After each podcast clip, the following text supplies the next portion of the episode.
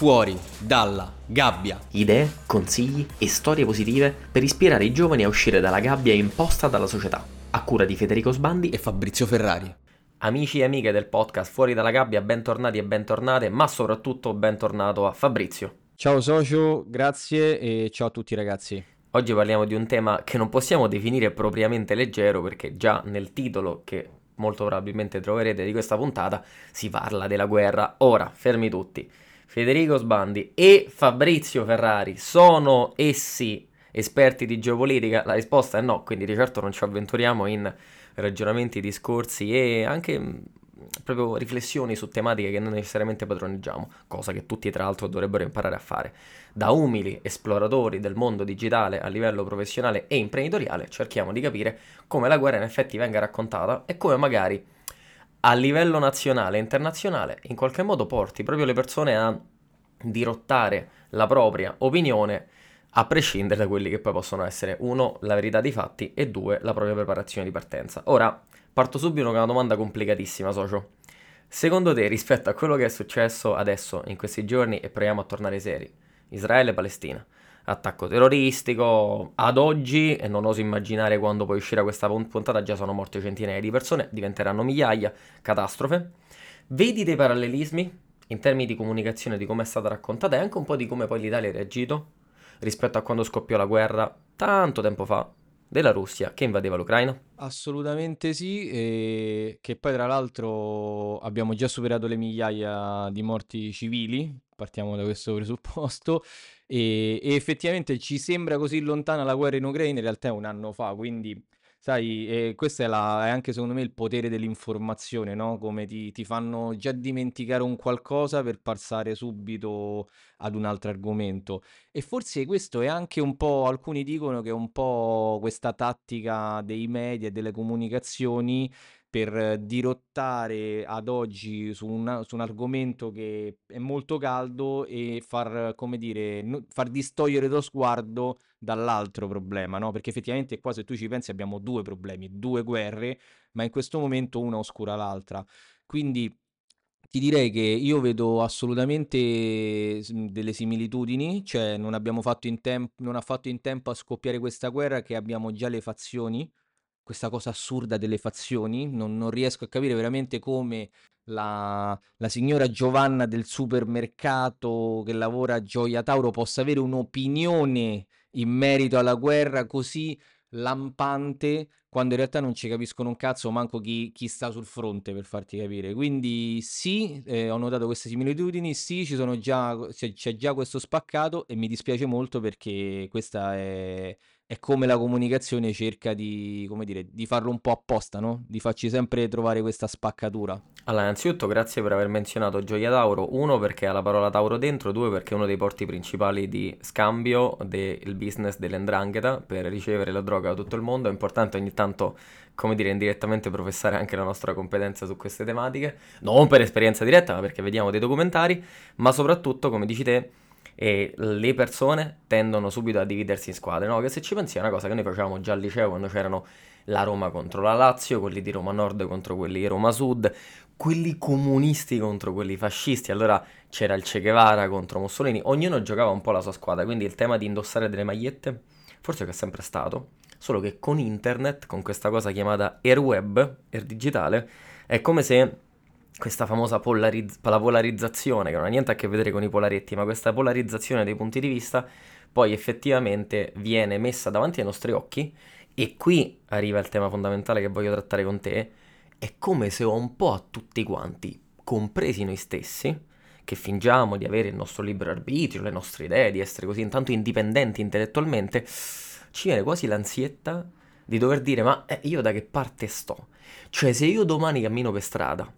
e SkyDG 24 me, mi si presenta d'amblè all'improvviso con un microfono e mi chiede tu che cosa ne pensi?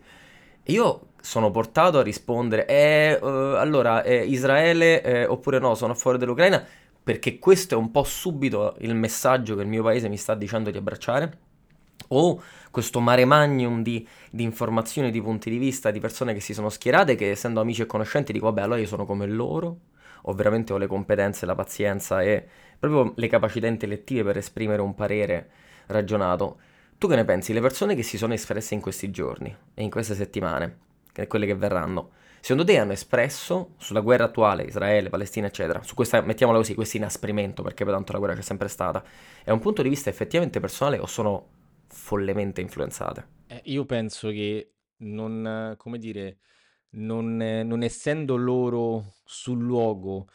non essendo esperti di geopolitica, non avendo lauree in merito a scienze politiche, io penso che le persone sono fortemente influenzate e, e di conseguenza mh, questa influenza poi eh, molto spesso arriva sempre da, da quello che noi vogliamo poi, che come dire, facciamo finta che noi ci, ci stiamo dando, che quello ci sta dicendo una cosa e noi in realtà ci stiamo ragionando sopra, quando noi già abbiamo scelto perché loro sanno cosa vogliamo scegliere alla fine, no? Eh, è un po' come quando è stato che ne so, per il discorso del Covid e dei vaccini, no? Io magari sono neutro, però già influenzo da una parte, fatalità, io mi vado a leggere solo le notizie che mi confermano quella cosa là senza andare a, come dire, quantomeno a criticare la, l'articolo, così via, no? Questa cosa dei bias.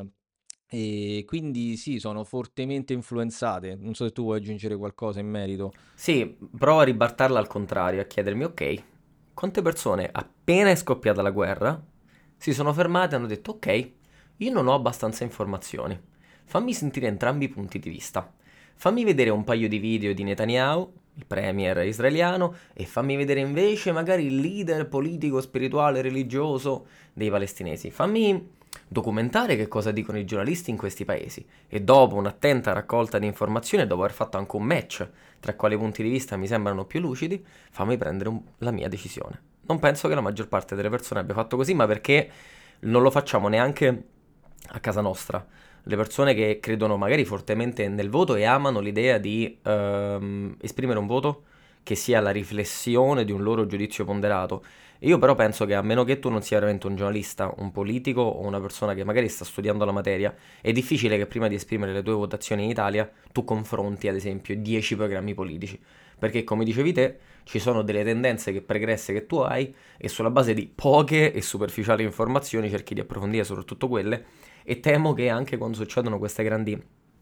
che chiamiamole tragedie, catastrofi,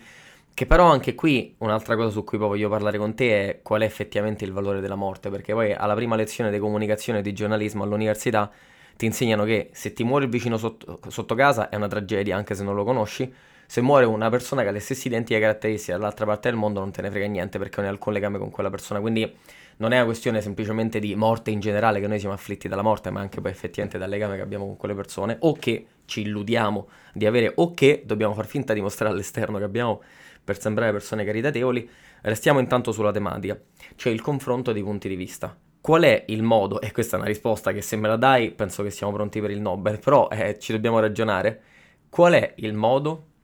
per bypassare quanto più possibile questa tendenza delle persone a prendere subito una traiettoria estrema e a giocare il gioco Roma contro Lazio, Israele contro Palestina e far fermare tutti quanti e dire calma. Eh, ovviamente non stavo qui, insomma, se avessi una risposta a tutto ciò. Possiamo, diciamo, iniziare a consigliare un qualcosa, magari, che per esempio è quello di non accendere la televisione sul solito canale, magari, perché quello stesso canale nel corso degli anni ti ha sempre detto fatalità tutto quello che tu ti volevi far sentire forse proprio perché tu hai scelto quel canale per anni. Quindi già, ecco, per un popolo come l'Italia che sta appiccicato davanti al televisore, visto che siamo una popolazione di anziani, consiglierei innanzitutto magari invece di rimanere molto spesso su Rete 4, no, sto scherzando, però dico su, su, un, dire, su un canale fisso di espandersi e quindi scegliere sia Mediaset che Rai, farsi un'idea e questo è un, un primo punto di vista. Il secondo, la seconda cosa che adotterei magari è leggere le, come dire, le, le testate giornalistiche. Ovviamente di più, eh, di, di, di, più, di più giornali, in modo da avere sempre un, un impar- quantomeno un'imparzialità sul giudizio poi finale che uno dà. La cosa che poi magari devo, potremmo dire è cercare di leggere anche i giornali stranieri, però mi rendo conto che andiamo un po' fuori tema perché comunque molte persone non, non sanno la lingua inglese o, o, so, le lingue di, insomma, di dove arrivano quelle fonti. E la cosa che consiglierei vivamente è di lasciar perdere i social, questi maledetti che purtroppo ormai ecco sento la cosa che mi strazia di più quando si sentono delle notizie, delle cose gravi è eh, ma eh, perché stanno scritti su tutti i social, cioè non è più capito, l'ha detto Etergia, no, l'hanno detto i social e questa cosa veramente mi, un po' mi, mi deprime. Ah, allora, in realtà, senza puntare al Nobel, però io penso che effettivamente sia questa la ricetta. No, nel senso che il consiglio, l'umile consiglio che si può dare è eh, innanzitutto essere noi stessi di esempio e quindi mostrare all'esterno che banalmente il modo in cui noi digeriamo queste informazioni è sempre molto più ponderato. Tradotto, che quando esplodono queste cose eh, do- dobbiamo impegnarci a non mostrare alle poche persone che ci seguono, che però magari ci seguono e ci vogliono bene, ci stimano, che non abbiamo mai giudizi immediati, che lasciamo scorrere del tempo e che ci prendiamo i nostri giorni o addirittura le nostre settimane prima di esprimere un'opinione, se non addirittura accettare l'idea di non voler esprimere. Questo paradossalmente è già un esempio molto potente, che soprattutto ai giovani, che tutto sommato sono il futuro dell'elettorato, il futuro delle persone che potrebbero andare in guerra a combattere le battaglie, il futuro delle persone che potrebbero avere un impatto sulle politiche in generale, sono quelli a cui una qualunque persona che ama il futuro del mondo dovrebbe comunicare. Ecco, a queste persone comunicare il valore della pazienza, che tra l'altro è una cosa che noi professiamo anche eh, nella carriera, ecco, la stessa identica pazienza va professata anche nella digestione delle informazioni. Subito dopo hai, l'hai buttata lì ed era esattamente la traiettoria che bisognava prendere, e il gioco dei punti di vista si prende giocando con punti di vista, cioè capendo quali sono quelle fonti di informazioni che possono darti effettivamente il punto di vista di entrambe le parti. Io questo giochino provai a farlo durante l'ultima elezione perché io ero molto ignorante di informazione americana, le elezioni americane parlo, quindi Biden eccetera, e um, non conoscevo bene il sistema mediatico americano e quindi mi sono fatto una cultura, ad esempio se Fox, CNBC, uh, eh, CNN fossero più vicine alla, a quella che noi definiremmo sinistra o destra, cioè repubblicani, no? E democratici. Ed era molto divertente vedere nelle settimane prima delle elezioni eh, lo stesso contenuto mandato magari da un emittente e dall'altra. E quindi mi resi conto che avendo un approccio neutrale, perché non me ne frega niente perché non voto in America, cercando di avere meno bias possibili verso i due che in qualche modo si giocavano la partita finale, era molto divertente fare il match e dire, ah ok, questo politico ha detto questa cosa sull'immigrazione quali sono le storie di backstage, cosa ha già detto l'anno scorso che lo contraddice e giocando con i due mezzi di comunicazione tu riuscivi ad avere una visione che ovviamente non sarà mai trasparente al 100% ma già si avvicinava. E allora consapevole dei due punti di vista potevi dire mm, in effetti dal punto di vista dell'immigrazione la vedo più con X rispetto a Y. Questo giochino ovviamente è difficile da fare perché richiede tempo, eh, richiede meno superficialità e richiede la capacità di controllare gli impulsi e come dicevi te non assecondare quelli che sono i nostri bias di partenza. E, mm, e, quindi ripasso la palla a te e ti chiedo secondo te, al di là di quella che può essere appunto questa ricetta, che è una ricetta anche ragionevole, se secondo te si può applicare a tutta la popolazione o magari bisogna partire da qualcuno o, o c'è un modo per far digerire questo tipo di conoscenze a una fascia della popolazione che si influenza e quindi a, a cascata influenza anche tutti gli altri? Dunque, eh, non è semplice. Non è semplice perché viviamo appunto in un paese in cui la televisione la fa da padrona e di conseguenza già lì c'è una sorta di, come dire, le notizie in generale già vengono parecchio influenzate, cioè sono fatte apposta per influenzare. Di conseguenza quello che io mi auguro magari è che nel corso del tempo mh, questi, diciamo, noi delle nostre età magari che hanno subito il passaggio da televisione a digitale, quindi sappiamo come funzionano entrambi i meccanismi, riusciamo in qualche modo ad eh, a provare quantomeno a comunicare con quelli più piccoli, con i ragazzi più giovani e farli, come dire, portarli a, a fargli fare un, a fargli credere un loro- in un qualcosa loro che però è nato da appunto da uno studio, da un qualcosa di più approfondito e non solo perché ha letto quello, allora è quello. Quindi diciamo, sta, secondo me sta nost- alla nostra generazione educare quelli più piccoli. perché già quelli più grandi di noi la vedo molto più difficile. Bello, è sensato che insomma ci sia una sorta di condivisione di eredità anagrafica dai più grandi ai più piccini. E se è vero che siamo un paese basato sulla televisione ed è un male perché quello è solo magari uno o due canali, ed è anche vero che i social media sono pericolosi, però a un certo punto bisogna trovare una fonte e sebbene magari i siti web anche di testate uh, riconosciute a livello internazionale comunque possono essere una fonte, il mio umile consiglio è che YouTube potrebbe essere il compromesso giusto perché YouTube ha le seguenti caratteristiche. Innanzitutto se vi guardate i video completi e non solo le clip, i shorts oppure gli stessi contenuti che magari vedreste anche su TikTok o Instagram Reels, voi vedete i contenuti quasi completi. Quindi vedete magari delle intere interviste, degli interi documentari. Ci vuole più tempo, però almeno avete il contesto, non avete solo dei frammenti di informazione che possono distorcervi la percezione delle cose. Secondo, proprio perché YouTube assomiglia alla televisione, moltissime emittenti internazionali, tipo quelle che vi ho menzionato prima, e io non è che me le sto guardando in televisione, craccando in qualche modo la TV, no, si vedono su YouTube perché loro pubblicano senza problemi magari degli interi servizi giornalistici, appunto delle interviste, delle cose che tutto sommato hanno solo loro e siccome stanno su YouTube sono anche gratuite. Quindi YouTube può essere una buona fonte. Un'altra fonte, però questa è molto più complessa, molto più dettagliata, è andare su Twitter e prendere seguire i singoli profili dei singoli giornalisti in un paese che vi interessa mappare questo è un esercizio che facciamo all'università con un giornale online, piccolo piccolo che però ci permetteva di sperimentare queste cose. E ci rendiamo conto che molto spesso, grande socio, se tu vuoi sapere cosa sta succedendo, sparo, in una rivolta in Turchia, uh, in realtà i giornali turchi o i giornali internazionali che riprendono quelli turchi arrivano comunque dopo sulle notizie rispetto ai giornalisti e ai blogger e ai cittadini che stanno sul territorio sono legittimati dal fatto che ti dicono che magari lavorano per una testata e tu puoi verificare che quella persona sia effettivamente esistente e ti pubblicano anche delle foto e dei piccoli commenti che ti mostrano in tempo reale come nient'altro potrebbe fare come sta evolvendo la guerra. E quindi anche qui se uno volesse fare il gioco dei punti di vista si crea una lista su Twitter che letteralmente la chiama guerra israelo-palestinese e ci mette quelli che secondo lui sono i 10 giornalisti principali per la Palestina e i 10 pri- giornalisti principali di Israele e cerca di vedere effettivamente come stiano raccontando la cosa. Però questo capisco che sia una versione molto più estrema. Senti, um, riprendo un tema iniziale che avevi trattato che è molto interessante, la velocità con cui smettiamo di interessarci di eventi così catastrofici. Secondo te c'è davvero sempre bisogno di un altro macro evento tragico che ci ruba l'attenzione o c'è proprio un naturale tempo con cui scema la nostra attenzione rispetto a queste cose. Vedendo gli ultimi social uh, nati, tipo TikTok, eh, che è un social che mostra video, inizialmente erano da 15 secondi, ora si sono un po' ampliati, però ti rendi proprio conto che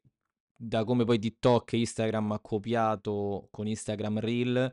la, mhmm, la nostra soglia d'attenzione è molto, molto, è diventata mo- si è abbassata parecchio e quindi abbiamo bisogno sempre di, di scrollare per